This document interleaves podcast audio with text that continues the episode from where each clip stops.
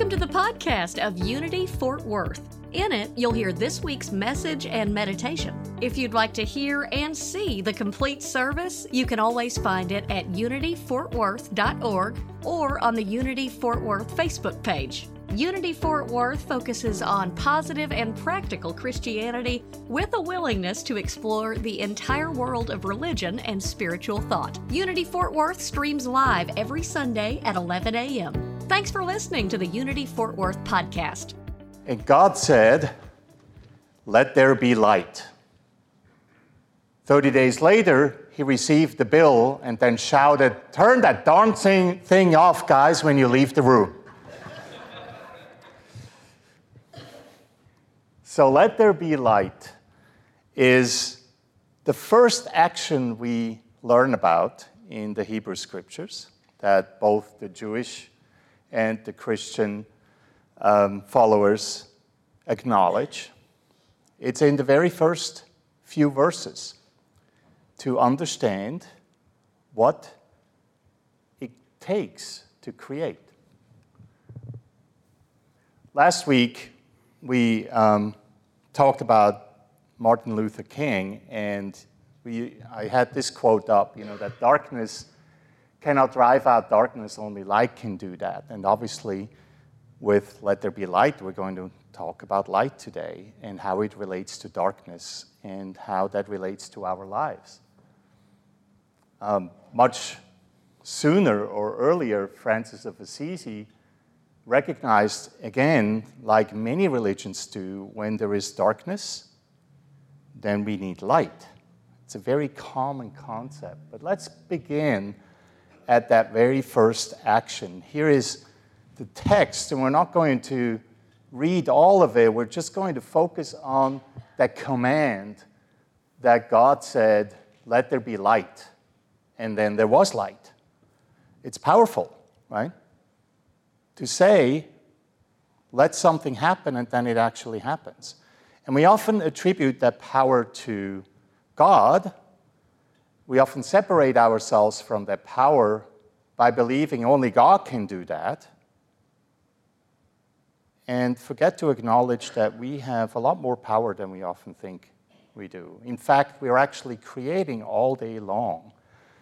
We, we cannot stop the creative process, which is what we in Unity believe that first chapter is all about. is about the creative process, is how we create in life, how we use our thinking and feeling and acting nature, and how we change things in our lives by thinking differently and feeling differently and act differently. It's all right in there. But it all starts with let there be light.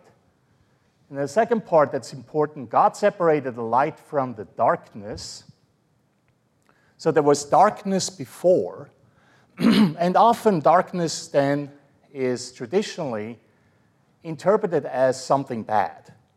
And today I want to explore this a little bit more.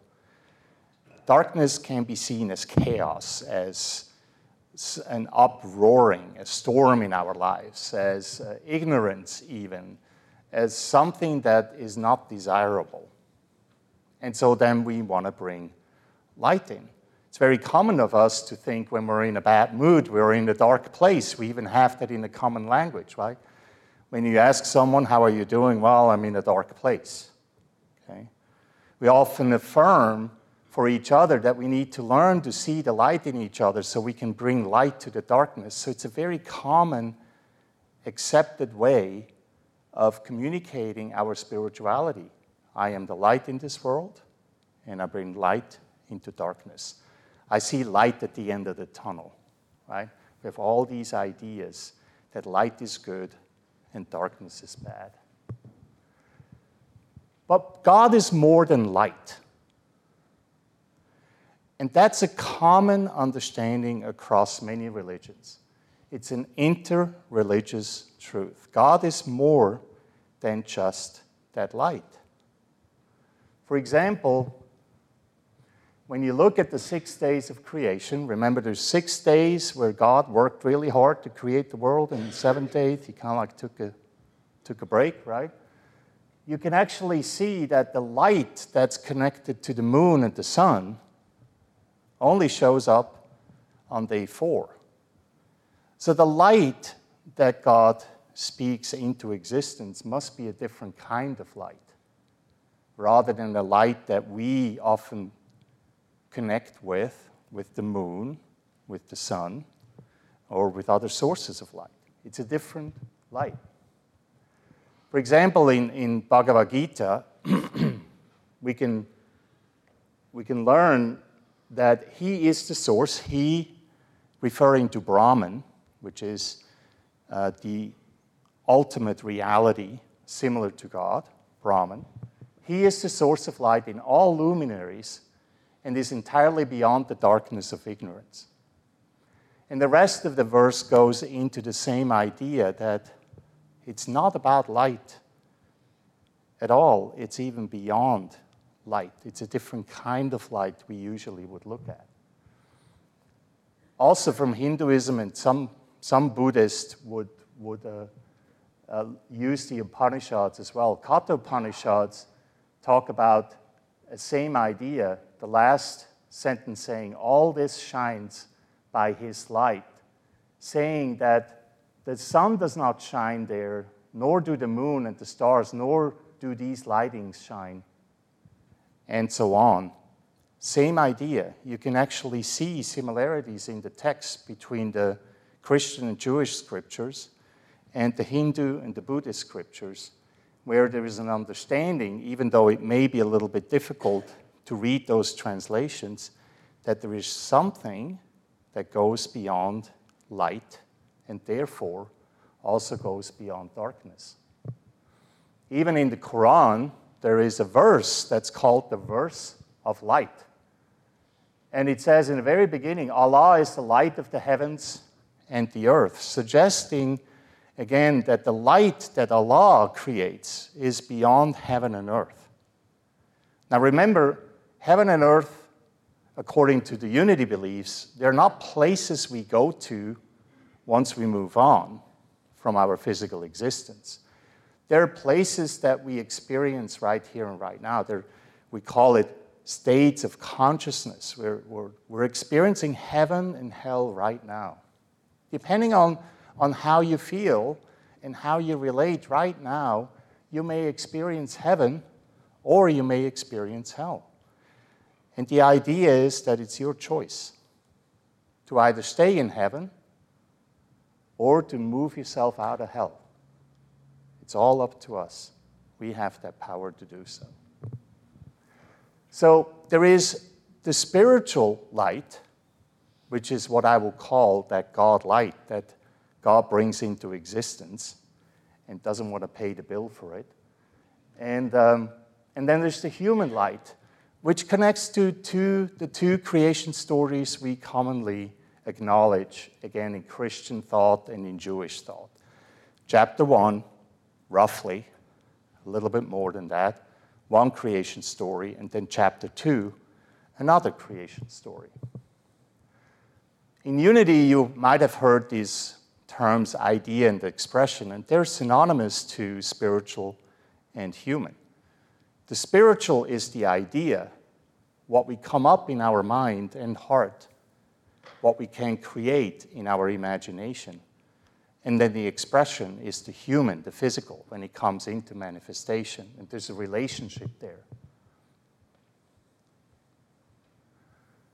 So we have two creation stories. The first one is the one that starts with let there be light. The second one is the one about Adam and Eve. And what's really interesting to understand is how these creation stories came about. Even though that the first creation story is at the very beginning of the Bible and in the Torah, of the Jewish Torah, it's actually not the first story that was written. It was written about 500 years before Common Era. And it was written by, and again, some scholars would argue some differences. It was written by the priestly writers, the P writers. There's like groups of writers. There's not individual authors necessarily. There's groups of writers, and the priestly writers, they were reviewing a lot of the earlier writings, which you can see now the second creation story, Adam and Eve, was much earlier, 400 years earlier. And not a lot of people know that. The first creation story, in terms of when it was written, is actually the story about Adam and Eve, about we, how we as human beings came into existence. That human part, that expression part, the one that we more closely relate to. That's the first question that people, those Yahwist writers, Yahwist as in Yahweh, Jehovah, a name of God, right? Asking themselves, why did we, why do we exist? How did we come into existence? And then they came up with the story of Adam and Eve. And 400 years later, the priestly writers came along. They, they kind of did some revisions on that second story, and then they said, okay, now we know how we came into existence through Adam and Eve and whatever happens later. But how did the world come into existence? And then they sat down and wrote about that. Now, you see also, priestly, there's another name there, Elohist. Those are also writers. Often the Elohist and the Yahwist are combined. And those two terms are important because it relates to again, how these creation stories relate to our way of being and creating in the world. So, Elohist, the Elohist writers, they wrote about God as Elohim. In the Jewish tradition, there's about 50 or so different names for God. Two of them are very important. Yahweh is the one that most of us have heard before. Yahweh or Jehovah, right, which is on the right. So the Yahwist writers, they were writing about God as Yahweh, which is the God that's really actionable, the God that's in your face, that is punishing and blessing, and you know, it's all over the place. It's the God that's involved in human in humanity. But the Elohist, they wanted to realize God as Elohim which is all about God in the spiritual, not yet manifested. And that's how these stories are quite different. One has to do with everyday living, humanity, and the other one has to do with inspiration and how we can change and create. So here is what Charles Fillmore says in The Revealing Word, our co founder here in Unity Elohim the idea in mind, the universal principle of being, and then Yahweh, the expression in creation, the original Hebrew form of Jehovah, and so on. So you have those differences. Elohim is the power of mind and heart. That's God giving us that power, or us using that power to create, first in mind and heart. And then Jehovah, Yahweh, is the one that puts it in action. Now, there's an interesting connection to Jehovah. And you have to go into the actual Hebrew form of the name Jesus. Jesus is a Greek name, or Jesus, but comes from Hebrew and it stems from Jeshua or Joshua, which means who helped Jehovah. So this, this is now just as you would look it up in a dictionary about the ancient meanings of words. This is coming from there.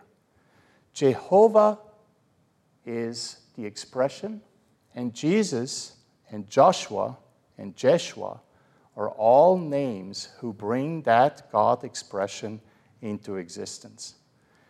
The gospel writers who wrote in the Christian scriptures knew this. Not many people know this nowadays. So, guess what? They chose that name because they wanted to tell us something. They wanted to tell us that what's special about Jesus is his ability to bring God into existence, into human form, to use that powerful energy, that creative energy, and bring it alive.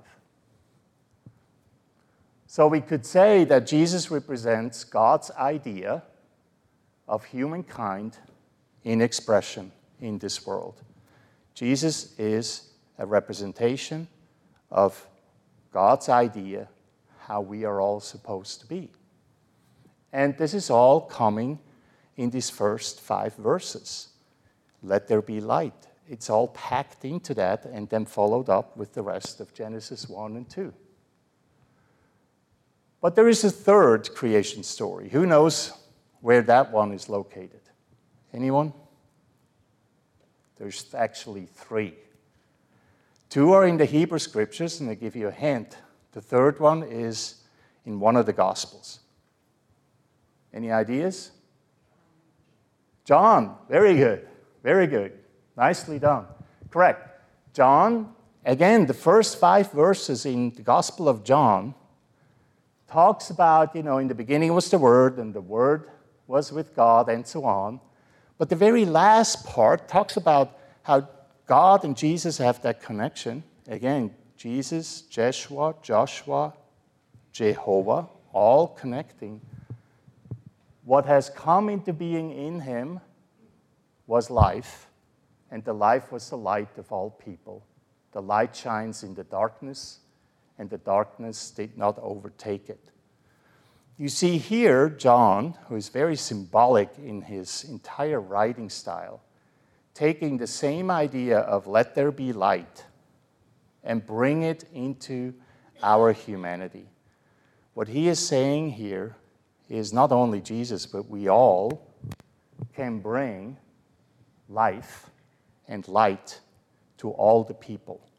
This is not reserved to some God separate from us that may have created the universe.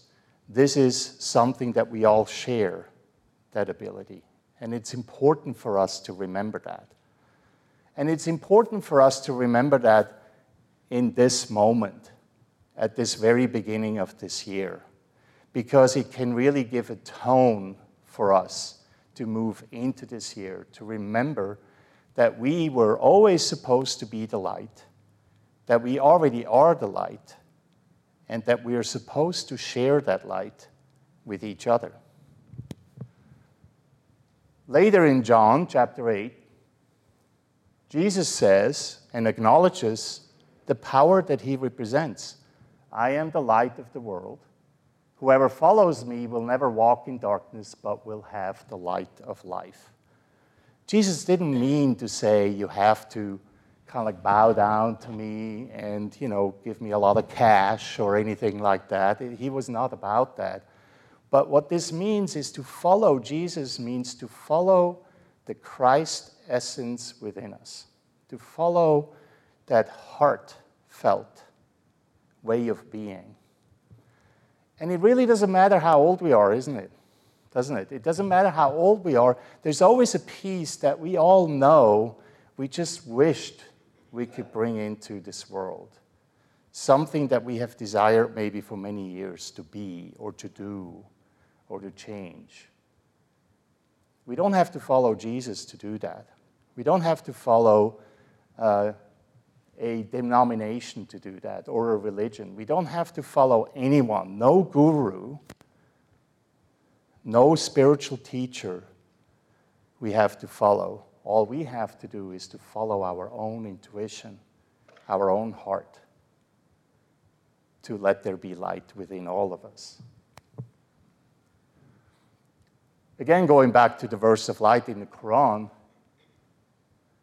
here is another hint of something very similar to what John was writing.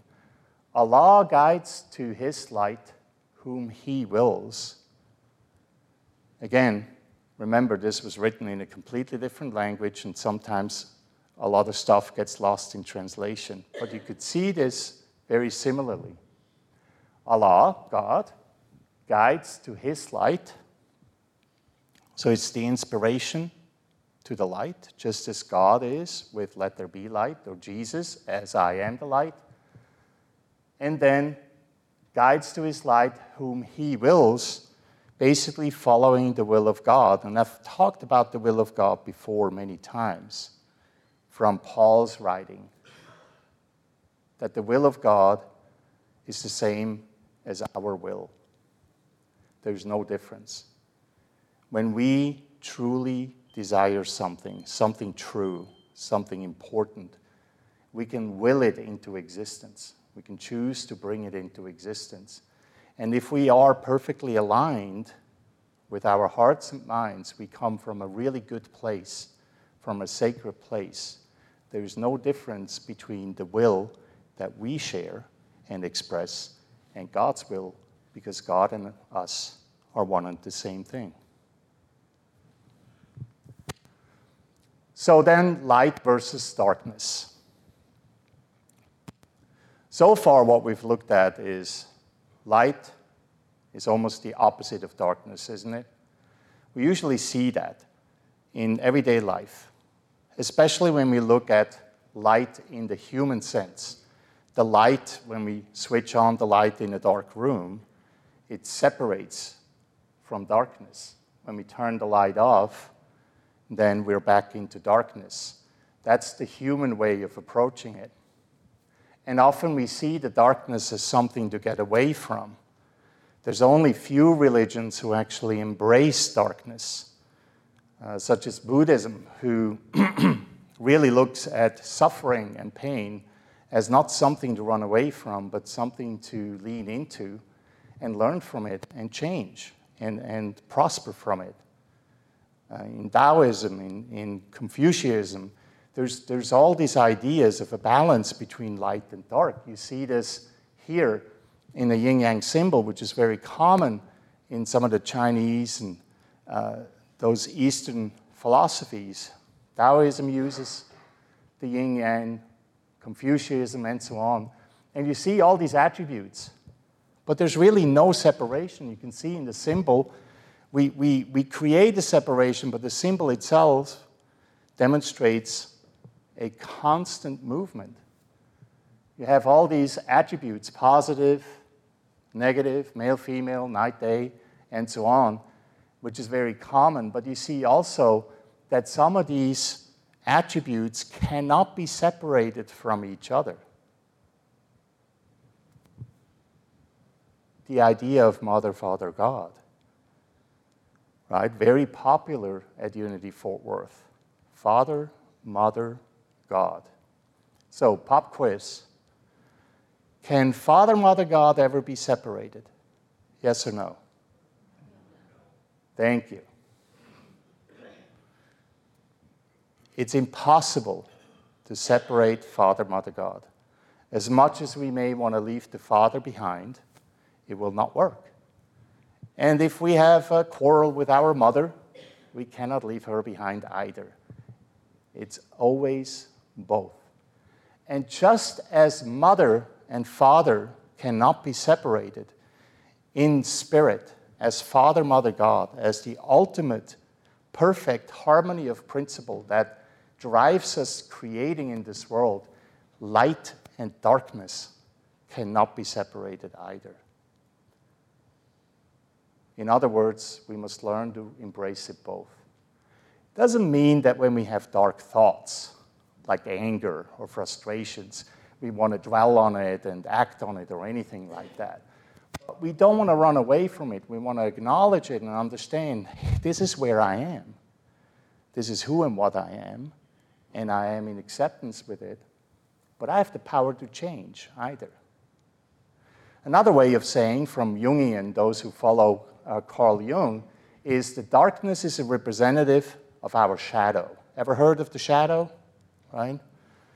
Where we put, especially as a child, a lot of the things that bother us, we kind of like put away in a bag, the shadow bag, and we hide away. And then throughout our lives, what we do is we see the shadow in other people, and then we get upset about those people because they're reflecting that piece of ourselves that we are not willing to accept. Same idea, right? Father, Mother, God. That's our journey. That's our ticket back to the Garden of Eden to embrace both the Father and the Mother without denying one from the other. There's this idea of mystical darkness. And it's coming from mysticism because the mystics have asked themselves the very question why are we so involved and find light so important as opposed to darkness? What is it about darkness that can actually help us also in our lives? With the idea, again, to bring the shadow forward and heal what needs to be healed. And to embrace the darkness, the suffering, the pain, lean into it rather than running away from it. Or here's some words that would represent that mystical darkness.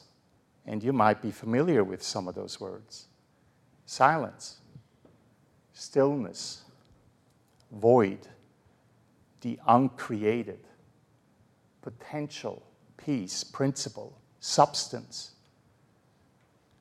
out of which everything comes into existence. As creators, we must learn that we have access to infinite potential. We have no limitation whatsoever. We can step into the footsteps of that God that's being described in Genesis 1, who speaks the word, Let there be light. We have that same power. We may not immediately walk out of here today and create an entirely new universe. It may take us a couple of weeks to learn to do that. But um, in smaller terms, we can walk out of here and find someone who may just need a hug or who just needs to connect for a few minutes. And we can, unspokenly, without any words, say and act to let there be light. So, how do we apply our light? In times of darkness.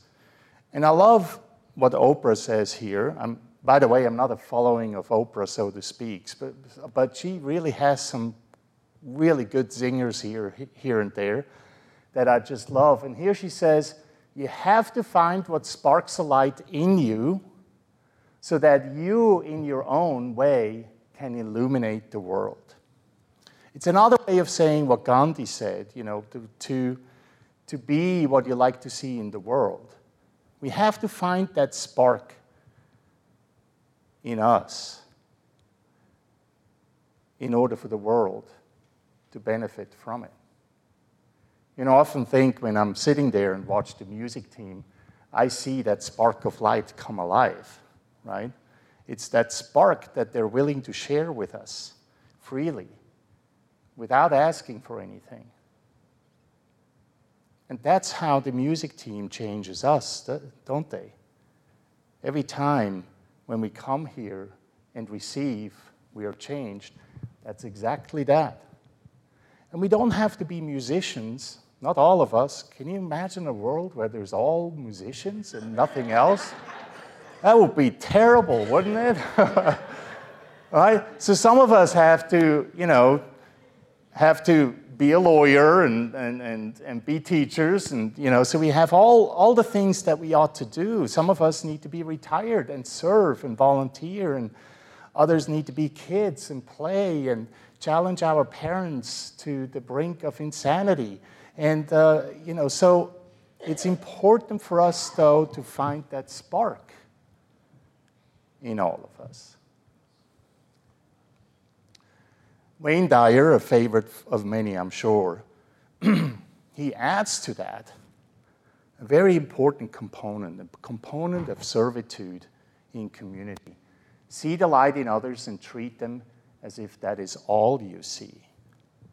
See the light in others and treat them as if that is all you see. That is an incredible, incredible invitation, don't you think? Imagine for a moment you have a, you know, the last argument you had with a friend or with your partner or with your kids or your parents or whatever. Imagine for a moment that you would have done that. Throughout that argument, all you would have seen is the light. And all you would have done is treat them as if you only saw that light. Didn't matter whether your opinion was different from them. Didn't matter whether you disagreed with, you know, how to raise the children or whether you want to buy this house or not. But all you focus on is, I see you I see the light in you, and I refuse to see anything else. If we all did that, how would the world change?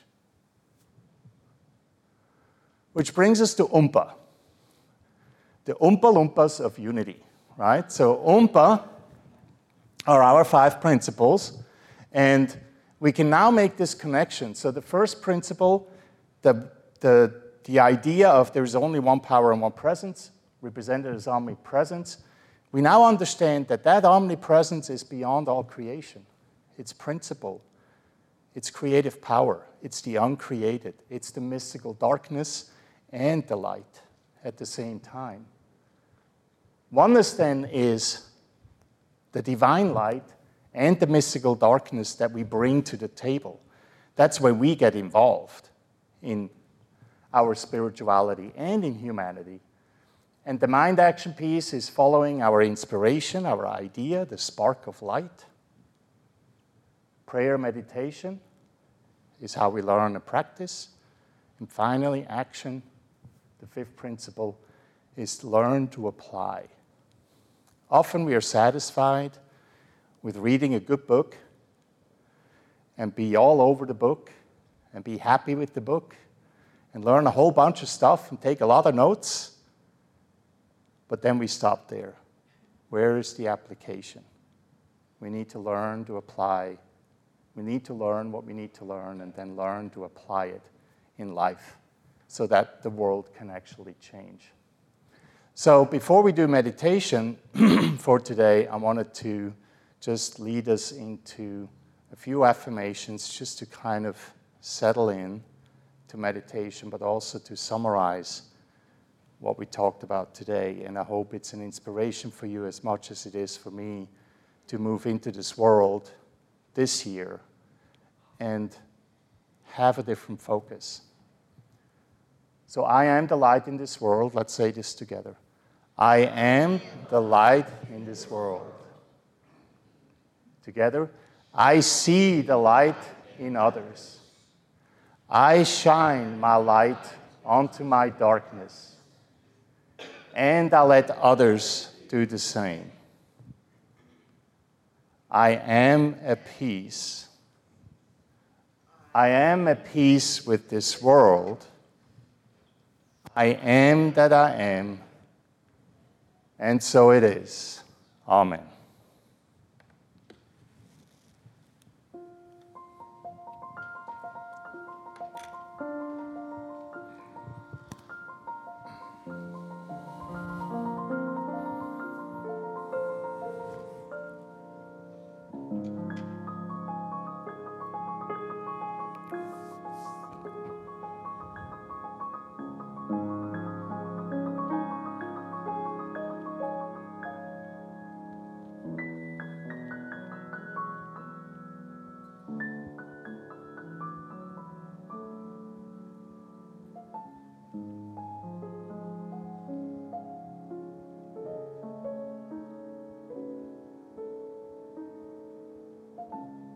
So remember that as we move into this meditation together,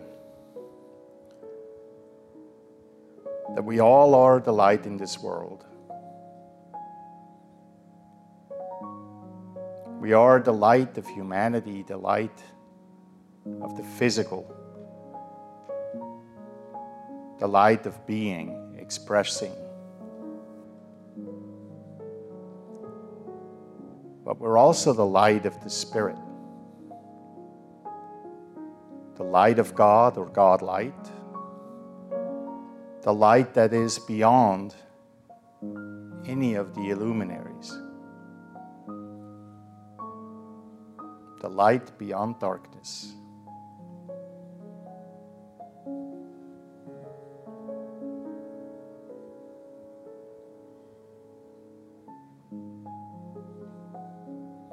So let us take a deep breath together. Deeply breathe in our humanity. And allow that breath to move through our body. Allow the oxygen to feed our cells. And exhale whatever is no longer needed. Exhale what our cells are ready to release, to be given back to the world, back to the universe, back to God.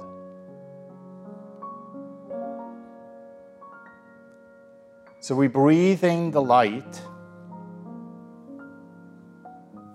and exhale the darkness, not to run away from it, but to lean into it.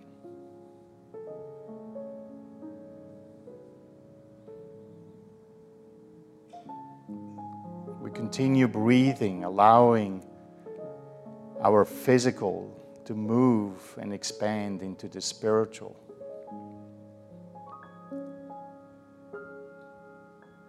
we tell ourselves, let there be light. We invite ourselves to see the light we already are in this world. And we flick the switch and turn it on.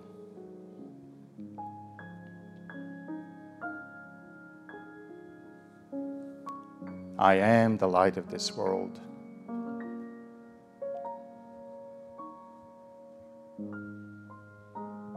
Let there be light.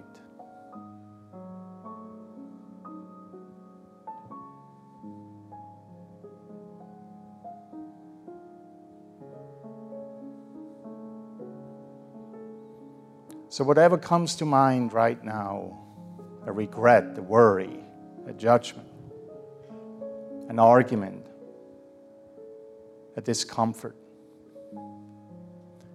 we allow that to be embraced in that mystical darkness of the void, the silence, the potential. And embrace it to the degree that we understand that the will of God is our will, so that we can choose. And we choose to release any negativity anything that keeps us away from perfect peace and love and compassion. We choose to release and take away the power we give to that so that we can return to the light that we already are.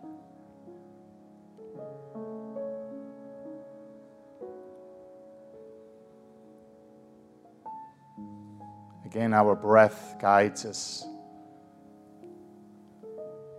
leads us in our exploration, helps us relax and expand, gives us an opportunity to remember. To remember that the way of being, of being at peace, is up to us.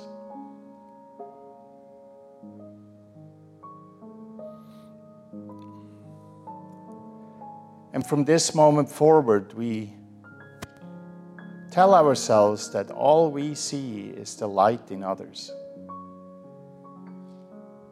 And we refuse to see anything else. We cut through the masks, the disagreements, the difference in opinions, and we give ourselves permission to only see that light.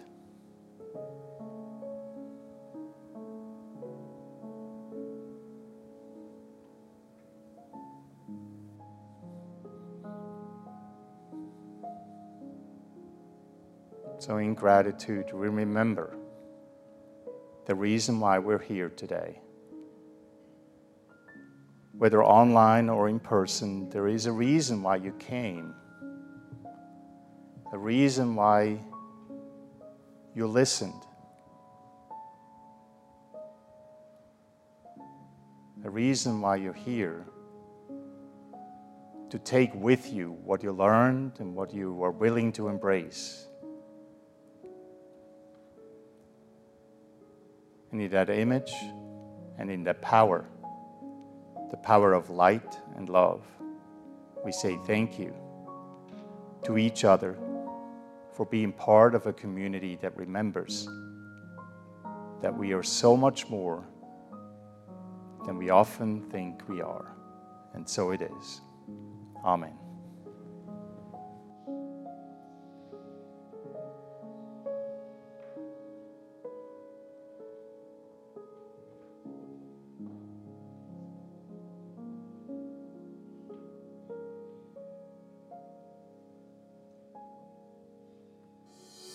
Thank you for listening to the Unity Fort Worth podcast. You just heard this week's message and meditation. For the live streams and more information, go to unityfortworth.org.